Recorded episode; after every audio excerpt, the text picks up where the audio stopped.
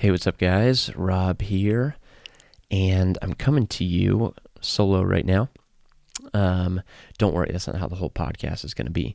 But I did want to give a brief warning that the this episode and one other episode, I don't know if it'll be the very next episode.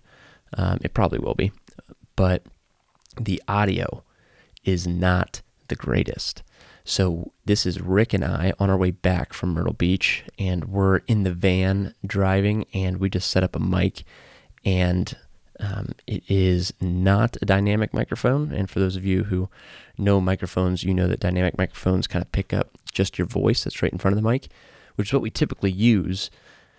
But um, in the van, we only had the mic kind of like a handheld, um, just handy recorder. It's a Zoom H6, which is a nice little handy recorder. But the mic that's attached to that is not the best for recording podcast. But we did want to invite you guys into the car and we wanted to try to make sure that we were still producing some content. And so we did a couple episodes, two to be exact, on uh, just kind of like mailbag. We answered a few questions. So we wanted to make sure we got to some of those. But for those of you who are new to the program, the poorness of the audio is not typical. So um, if you're new and you start listening and you think, oh man, this just sounds terrible, uh, just know that this is just for a couple episodes. So appreciate you guys' patience. Thank you for tuning in, and I hope that you enjoy the show.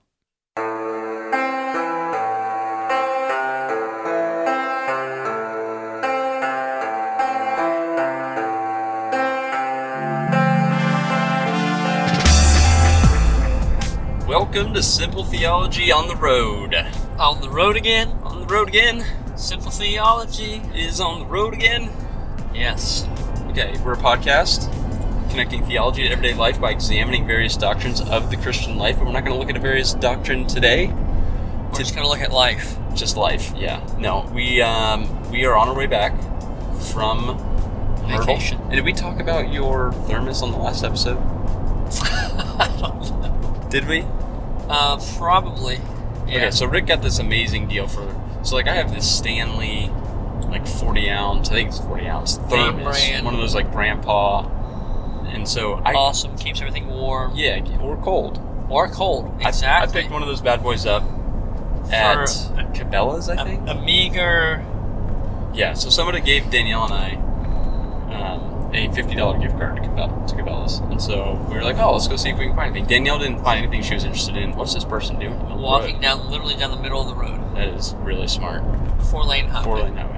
Alright. Got flat bill, turned backwards off to the side. and I sit down. Okay. And he's Just in like jeans, Robert and it's he was a 95 degrees out. Robert used to be the, the flat bill backward hat king. Used to be. Used to be. Keyword. Anyway.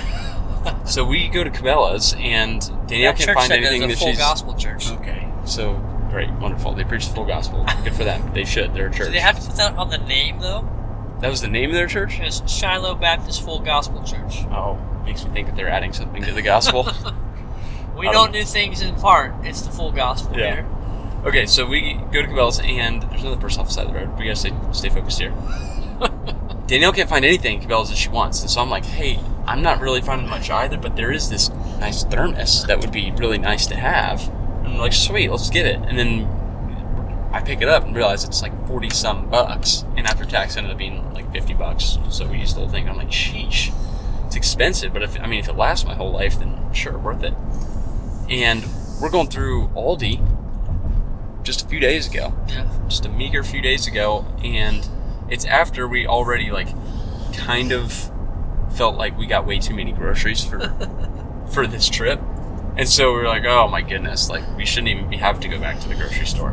But anyway, we find ourselves back at the grocery store, and I see essentially the same thermos in Aldi by their brand. Of what's it called? Adventureland. I don't What know. Adventuridge. Adventure Ridge. We'll put a picture of it on the show notes. Rick, make sure we do that. Don't let me In forget. case anyone hasn't heard, Aldi is actually a German grocery store all over Midwest, the South, I think even the West. I think they're all over the states, maybe. Is it German?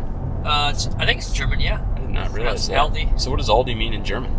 I don't know, but it's a strong A. Aldi. Is it Aldi? Aldi. Oh, wow. That's what the. Germans told me anyway. But it's a great place to shop. Phenomenal. Yeah, it's phenomenal. Anyway, so anyway, we see so this Rob thing, sees this thermos. and it's this amazing looking thermos for eight ninety nine and like eight dollars and ninety nine cents, mind Uh. you. So Rick snags one, and they ended up charging him like less than that. It was like seven some odd dollars for you. And then the ladies are once again a couple days later back at Aldi, but th- th- this one's more acceptable because they're picking up snacks for the way home. And they come back and they're like, "Oh, hey Rick, that thermos that you got, it's now down to five ninety nine. Like, "What?" So we dropped the ladies off the airport so they could fly home because it's these long trips are tough on the kids. So Danielle, Candace, Will, and Finley, they're all flying home, and Rick and I made our way over to Aldi and found like a dozen of these guys for five ninety nine. And uh, I, I didn't I- buy I a only- dozen. Yeah, we didn't buy a dozen. Even though about a dozen of them would be just barely over what I paid for one. But I picked up one. Rick picked up another, and we are happy campers. No pun intended with these thermoses, but We these are things are great. two thermos. I'm a two thermos man. I am too. Um, so the best part about this story, though, is like two days before we are back at the condo where we're staying, and Rob gets a text or a alert from his bank about how much the wives had spent grocery shopping. Yeah, so I, I get alert like- anytime anything's spent. Wow, what did they spend all this money on? I know, He's like, groceries. man, Danielle, she she goes in for like a gallon of milk and comes out with like five things, and she's like, well, that's such a good deal. This one's on sale, and so we're at Aldi, and Rob, like, I see his face change. He like sees this thing on the shelf, puts his whole box of groceries, which if you know Aldi, you put everything in a box, puts it down, and like picks this thing up and looks at me and says, "Oh my gosh, it's such a good deal." this is an amazing deal. I just lose it. I mean, I am dying laughing because of the Yeah, hypocrisy. for like five minutes, Rob made a scene in Aldi. Rob, Rob's like harping on Danielle's Aldi spending, and then ten minutes in Aldi, and he's melting over Dude, it wasn't deal. even ten minutes in Aldi, bro. It was, it was less it was phen- phenomenal. Anyway, fun story. Yeah, fun story. So for this episode, we're trying. You guys can tell we're in the car. The sound quality, I'm sure, isn't very good, but we're trying to look at some uh, Q uh, Q and A. Yeah, some some people uh, have some- some, some requests. yeah. People sent some requests. stuff in. So we're trying to we're trying to address it now. And so the first one, Mike sent in, Mike, and this is. Hope he doesn't mind me saying his last name, but it's Mike Spiriro. uh, probably So. butchered that. Uh, yeah, if I, if I butchered it, Mike, I really do apologize. Um, he was the one who said, "No, don't share my name." No, he wasn't. Oh. When people say that, I don't share their name. Um, but he is a photographer, so if you guys looking for a photographer, head over to michaeldavidphotography.com. That's Where's he live? I mean, like, michaeldavidphotography.com. I, I don't know, but I saw it. fly him in. and I, I looked at some of his stuff, and it's good. Like he's Good job, he's a talented photographer. Um, but so he, here's what he said. He said, "I truly love your podcast. Thank you, Michael. Really appreciate that. I'm at a time in my life. I'm struggling to be fully committed to Christ. I struggle with balancing running my business and my walk Christ. To be honest, I think theology is vitally important. Reading the Bible. I came across your podcast and I love it. Let me zoom out here so I can actually read this thing. Um, where am I? Could you do a show on how to truly read the Bible in context and the character of Christ? I see so many people who say, My God wouldn't do that, and they have no backing to their claims. So, Good question, Mike. great question, and a question that I'm sure a lot of people are asking. He talks about like balancing his walk with the Lord and his business. Yeah. Dude, I feel like that is such a common thing that comes up. And but I feel the especially same a, thing. as a small business owner, upstart, happening. That's like all the more so. Yeah, for sure. So, Mike, great question. I'm sure you're not the only one asking that. So, let's look at the first part of that, though on how to truly read the Bible in context. Hmm. So, Rick, what's your experience with reading Scripture when you first were converted? Let's, let's rewind the life of Richard W. Gromlich. Um, well, context is key, as they say. Uh, Yeah. yeah. when I was a mere five years old, and um, I began to read the Pentateuch um, in its original form. In the original languages. No, but moved on to the Septuagint. um, the interesting thing about context is we use it all the time in our conversations. So what I mean is, you you've had the experience where you're at work or you're doing something, or a friend or a spouse says to you, like they make a comment or they ask a question, and you kind of look up and you're thinking, what in the world are you even talking about? yeah. Like I have no idea what you mean, but in their mind, they're already in this dialogue with you, and so they speak as if there's already context, but there's no context. Yep.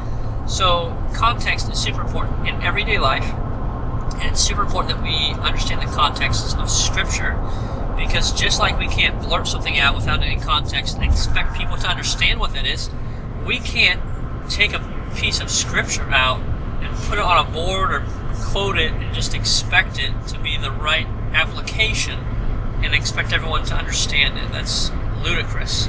We don't do it in our everyday life. We should never expect it to happen, um, especially with the way we handle Scripture. So, for for me, learning about the different genres of Scripture was really helpful. I still remember uh, talking to a kid at youth group one time, and he's like, "Man, I don't, I just don't get Psalms. Like, I'm confused about Psalms." And that's the first time it hit me. I'm like, "Yeah, I have no idea what Psalms is about either." but like, people quote them, they read them, yeah. but I had no They're on all idea. kinds of coffee mugs. Yeah, right. Like Psalms everywhere. They're great. Um, but I had no idea really what the genre was. And there's also the book that you always kind of everyone avoided, right? Song of Solomon. No one touched that thing. the ten foot pole. Book about sex. Right. So understanding the context is, is really, or the genre is really important to the context of the passages. Yes. And so, so some of those genres would Yeah. be uh, the law, would be prophetic, would be uh, poetry, wisdom literature, gospels, uh, epistles or letters from the apostles to churches, and um, some apocalyptic literature like Revelation. Um, and, and there's probably more. You could quickly do a, a quick Google read or Google search and just say what are the genres of Scripture Yeah. or of the Bible. Uh, Um, just kill but that bird. but what what'd you do? I think I hit a bird. Oh, way to go! Flew right into me. It's your fault. Into the car. It's your fault. Um, but that's the first step is recognizing what genre you're reading. So how would that play out? Like you've said this an, an illustration like this before, but you know how when reading through the genre of or proverbs, Yeah. right? How does understanding what that is uh, a wisdom genre? How does it help you understand how that applies? Okay. You might need to rephrase your question. Did I Um, phrase it wrong? no, so I'm just I'm- saying, I like, just might not so, be so understanding. think, think about the people quote this left and right. Yeah. Raise a child in the way he should Okay, go, I and see when he's old, he will not depart from it. Yes. and they take that as as as truth. Like this is exactly what Scripture says, and I raised my child. Which a they're assuming they've raised the child the way they should, they should go, which is a big assumption. Uh, But yeah. but b that genre is not saying, you know, these are um, like absolute truths. Okay, so the the pushback that some people may get either in their head or the from someone who would be arguing against what we're saying is they would say, well, all scripture is inerrant, isn't it? All scripture is infallible. So if it says that, isn't that true? And we would say, yes, it is true. However, you have to understand the genre of the literature that you're reading. So if you if you get the chance, and highly recommend this, we can even link to it in the show notes. So there's two things. I- I'm not. I don't have a notebook in front of me to write down Man, what we we're got we got here. a picture of your thermos. That's Yeah, that's picture of the thermos. most important. Most important. But then we'll also link to this uh, this confession or this statement. It's the Chicago Statement on Biblical Inerrancy. Mhm. So that is a great document to kind of define the parameters in which we affirm inerrancy and infallibility. And we are like it's a very conservative document uh, in terms of the- theology, theologically conservative. It upholds the inerrancy and infallibility of Scripture, but it just because some people in some of the more progressive or liberal theological camps would say, yeah, we do hold to inerrancy and infallibility, but they would mean something different than Oh, okay, what the yeah. Chicago statement meant. And so Chicago. the Chicago statement came out in a response to some of the more liberal and uh, progressive theological streams to say, no, this is what we mean when we say inerrancy, when we say infallibility. So we'll link to that. Highly recommend you checking that out. But genre, what we're saying here, is important because let's take that example of raise up a child in the way they should go and their old they won't depart from it. Yeah. So the wisdom literature is general principles, not promises. Right.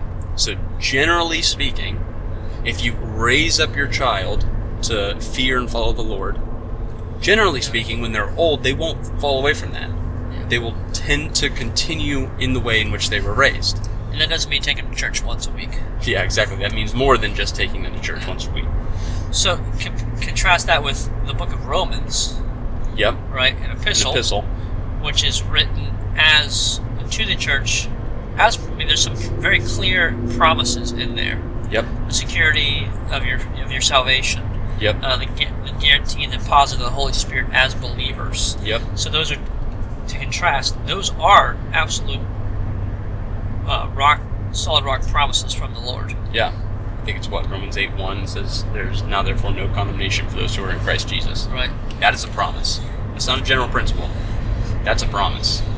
Um, and so, I mean, I mean, let's let's take that example even further when it comes to the raise up a child the way they should go.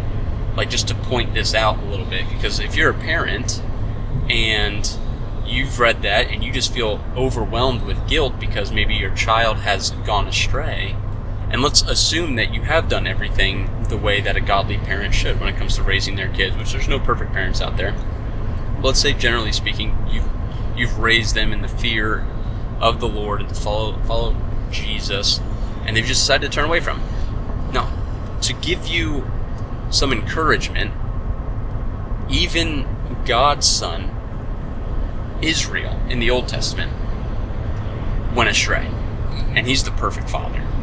Israel is called God's son several places, and they go astray all the time. And then out of them, in the New Testament, we see is birthed Jesus, the perfect Son. But but be encouraged that even even Israel, who God called His Son, in the Old Testament was still wayward. So be encouraged by that. But that just affirms. You might want to get over. There's a cop up here. Yeah. So this amusement park thing. Okay, yeah, it's less cool. We're still like a a half a mile away. Jeez. Um, so yeah, general principle. Now that's wisdom literature. So you need to understand if you're reading wisdom literature, you don't approach it the same way you read the epistles, or you don't approach it the same way you read apocalyptic literature, or the way you read the gospels. You just have to understand because it's like the same thing. Like if somebody if somebody says to you, "Hey, I want to tell you something," don't you sit down? This is important. I, really want to explain this to you. And they go, "Once upon a time." Okay, immediately in your mind, you've shifted to know, okay, this isn't going to be a a nonfiction story that he's telling this isn't the talk. Yeah. The birds and the bees. There you go. This is likely going to be something other than pure factual. Right. Okay. And and not that there's like a once upon a time written in scripture or something like that. But you just have to understand the, the context of what you're reading. And and we all do this without even giving it much thought. Just to use that example, the once upon a time thing, as one of them. So after you get the genre, we talk about this thing, um, which we didn't coin the phrase. Uh, one of my, my hermeneutics professor, David Schrock, which we, we hope to get on the podcast, because he can explain this way better than what we can. But we talk about context. So you, you got to know the genre, and then we get into context. And there's this three tiered approach to the context of a passage. And we, what my professor called it, and I don't know if he made this up or if he got it from someone else. Uh, maybe he got it from Brian Vickers, who is another hermeneutics professor at Southern. Um, but regardless, they call it the three horizons of context. It, maybe you can think of like three concentric circles, like a, a small circle in the middle, then a larger circle, and then a larger circle. Um, but these are the three areas in which we look at context. Rick, do you want to take the first one? Um, trying to remember Starts it with was. an L. Oh yeah. So context of, of the literature itself. So think about you know it's the same thing, very similar to what I was saying. You know, if you're reading a passage and it's Jesus addressing um, the his disciples, right? and he's talking to his disciples, and you, maybe you take that passage and you say, "This is Jesus talking about the whole world." Well, he's not talking about the whole world. He's talking to his disciples, or is this a lot with the Apostle Paul in his writings to the church, where he is writing to specifically to the bride of Christ, to Christians, to churches.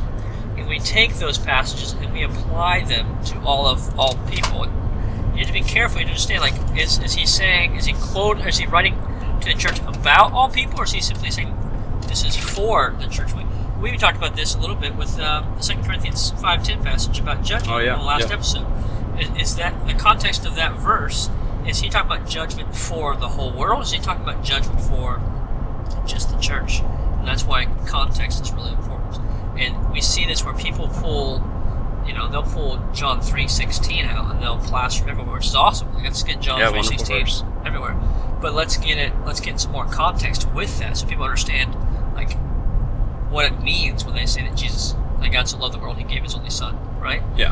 Um, you, you can see this a lot with like the passages about like Jeremiah twenty nine eleven Yes. where where phenomenal passage Yep. and it's a true passage um, but people can misapply that and say this is for me today this is god's promise to me it's like well he has made wonderful promises to his people to christians his children um, but i think jeremiah 29 11 is for was written for the nation of israel Mhm. um, Another one I haven't actually dug into this much, but people talk about the passage where it says, "If my people will humble themselves and pray and seek my face, I will, Yeah, what is I will heal their land." Um, Uh, Second Chronicles seven fourteen or something like that. Something like that.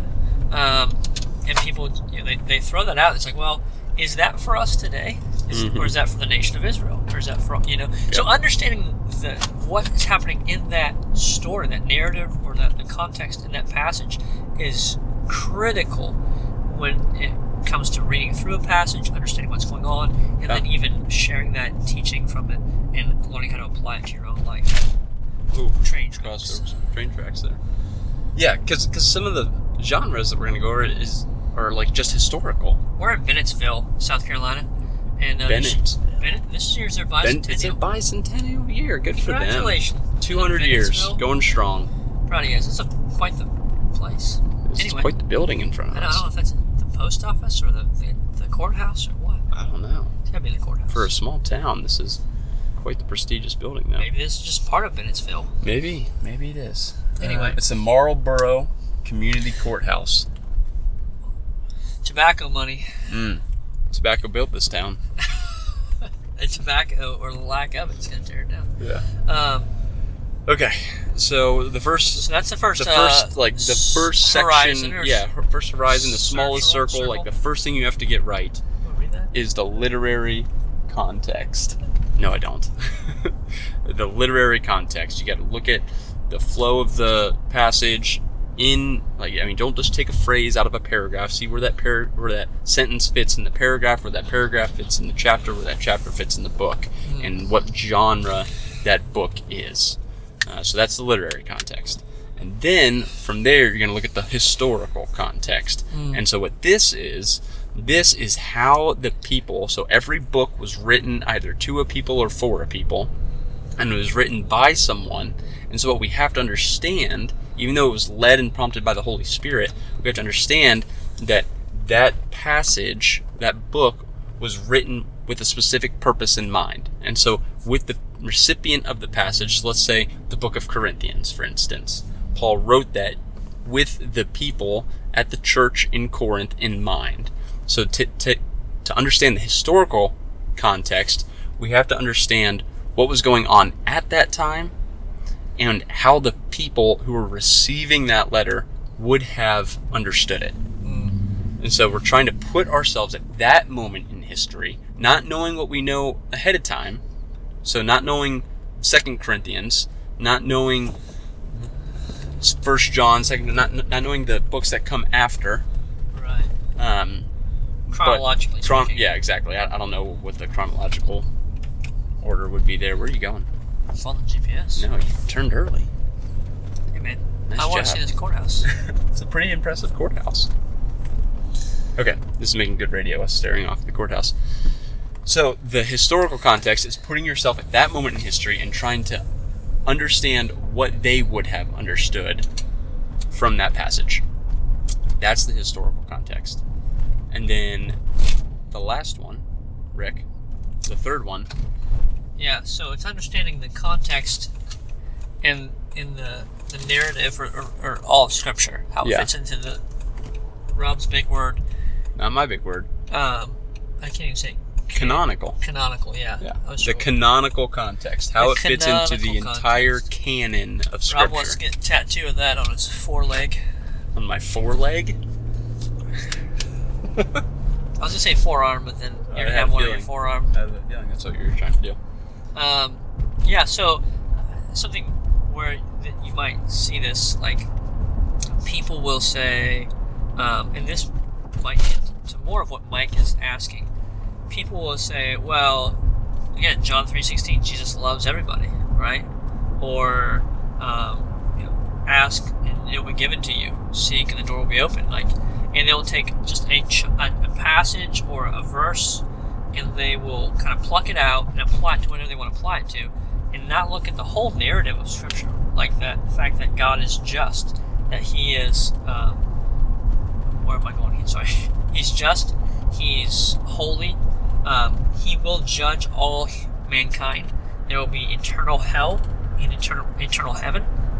And so this idea that people can just take one thing out and and just forget about the rest of Scripture and how it applies to it is, is really important. But also the the overarching narrative of Scripture, the redemptive narr- narrative of Scripture, that um, all these things do point back to Christ. So I don't know if this is an actual an accurate point or not, but people can often write write off old uh, or um, not old, but small minor prophet books, right? Like who reads Habakkuk and who reads Micah and who reads Amos or, or who reads Lamentations, you know? And we write those things off thinking they don't they don't have significance. It's like what well they have a whole lot of significance to the whole narrative of Scripture and what the the redemptive um, story that God is playing out. So I think it's it's really important for people to understand the whole of Scripture and, stop just saying just this piece or just that piece. And we, and we even see this a little bit, and maybe some clarification came out recently, but the whole Andy Stanley unhitches from the Old Testament kind of debacle about Yeah. like we need to kind of leave that and walk away from it because it's too confusing apparently, Yeah. difficult to, to figure out. Yeah, he and Jeff Durbin had a conversation on what was the name of that program? Apologia? No, it was was it unbelievable? No idea. I don't know. Um, but he had some clarification there, but it still wasn't helpful the way that he said it initially. Um, so yeah, like when people say, "My God is loving," because it says God is love. Mm. So And he he he wouldn't do what some of the things in the Old Testament say that he did, Mm. like flooding the earth Right. or uh, causing a bear to maul a group of children. Right? You just read that the other day. Was it Elijah? Yeah, Elisha. Elisha. Yeah, I think so. Okay, but regardless, so something to bear in mind is that Just trying to be funny there. oh pun in, no pun intended. Something to bear in mind is that um, yes, hundred percent true. You can affirm wholeheartedly that God is love. In the same vein, you have to also acknowledge that God is also just, that God is also holy, that God is also righteous. And so when you affirm that God is love, He is just as much so righteous, and He is just as much so just. And so what we see in the Old Testament is God exercising His justice. And sin is being paid for and it's happening immediately or pretty close to immediately a lot quicker than what we see now. But what we saw was that the nation of israel was god's chosen people and those who were wrong to the nation of israel they would be punished or the when the nation of israel turned away they would be punished. Or if you go even further back in genesis when uh, the whole race of humanity their thoughts were wicked all the time and they're uh, embracing sin so god brings judgment Uh, so what we see is that his judgment is on display. His justice is elevated. His holiness has been violated, and so there needs to be justice exercised. So now we, in with the New Testament in mind, the whole canonical aspect is we see okay, yes, God is clearly just. But now in the New Testament, we see with cl- clarity that God is also very loving to have come down and sent his son to live perfectly that law that people were violating and causing judgment to come upon them and to live it out perfectly so that now all of those who are transgressors can be made right with him and can be seen as right when judgment comes on that last day, which we talked about a little bit last episode. And so, what we see is that yes, God is completely just, and He is totally right to do the things that He does, but He's also completely loving. And even though we deserve the things that, some of the things that we see in the Old Testament, there He has provided a way of escape in Christ. And so we can affirm, yes, God is love. God is also just. God is also righteous. God is also holy, and and we shouldn't shy away from those things. That's who He is. And when we better understand those things, we better understand Him, and we better understand who we are. There's uh, an image of uh, kind of two diagonal lines, kind of like the the greater than or the less Uh, than sign. I'm talking about? Um, Crocodiles. yeah, exactly. Where at the beginning of conversion, you're at that point where they connect. And then as you grow in your understanding upward of who God is, you also grow in your understanding downward of how sinful we are. Mm. And so we can see as we grow in our understanding of who God is, we also grow in our understanding of who we are. And as we see who God is, we see how good He is in all the things that He does and how wicked we are in the things that we do. French, man. 93 degrees out, man. Ooh, a little, It's little warm. Okay, so that's that. I mean, that's I mean, already like 30 minutes in. man, the journey. Do we want to do this Um, in two episodes, think- or we want to talk about? Well, I just want to comment to what Mike was saying when people have an issue with, like, you know, why God would do that. I think it's a good thing for all believers to think is who is your who is God? I mean, who is your God? Yeah. You know, and let's Is he made in your image? right. Is, is he there to serve you, or is he there to has he redeemed you and lavishing His grace and His love and giving you abundant life? But it's not there to serve you. And- And, Rob, Well, okay, I'll, I'll take this one. okay. Um, just What I was gonna say, what? just want to get this point in. And when people say, "My God wouldn't do that," a good follow-up question would be based off of what? Hmm. Like, okay, so you're saying that based off of the fact that He is love. Okay, you got that understanding of God from Scripture. So let's continue to look at Scripture and see Yeah. what else it says about Him, because we can't say yes to this and no to that when it's coming from the same source. Mm. Words right out of my mouth. Well, you can elaborate a little bit. No, I just I don't want to take your thunder, baby. He took it. Lightning and my thunder. um, yeah, I think it's just a matter of people truly understanding who God is and understanding who they are in relation to God. And we, we talk about this a lot, but it's just this the reality that we are sinful, um, yet God loved us, redeemed us, um, desires, longs for, craves relationship with us and he will perfect us. Uh, that's the, the promise we're given in Philippians 1 6. Um, so, with all that in mind, uh, a great opportunity to help show people who God is and, and just kind of start taking them to passages about who God is. And it's a slow work. Usually, people, if, if their image of who God is is very, you know, fanciful. He, he, he's just he's loving and he's gracious and he provides for me and you know, um, but shallow. It's a great opportunity to begin a, a kind of a, a long work with him of just revealing who God is, and encouraging them. Yeah, and, So- I, and I once I've heard this phrase. patient. Yeah, definitely be patient with that. But I've also heard the phrase that if the God of Scripture never offends you, then you're probably not understanding who the God of Scripture is. Yeah.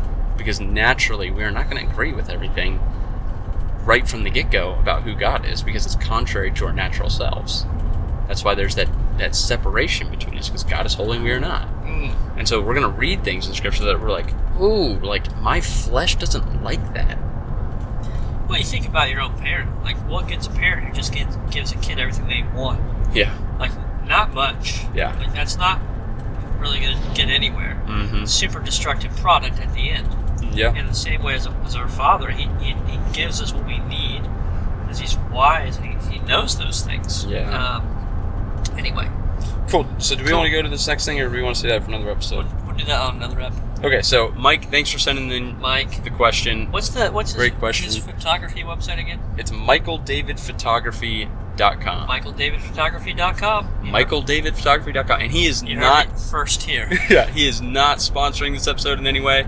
Uh, but we just want to thank him for thank you, Mike, for sending that in. And so as a little little thank you, we'll Thanks, Mike. we'll promo your your website. Go. So and I and I have looked at his stuff. He's good. we expect a check He's good, guys. by the end of the month. Stop. Okay, Better that's have it for us. Five digits. In Thanks for hanging in with us on the on the dicey road of audio. life. Yeah, exactly. Peace Peace out, out.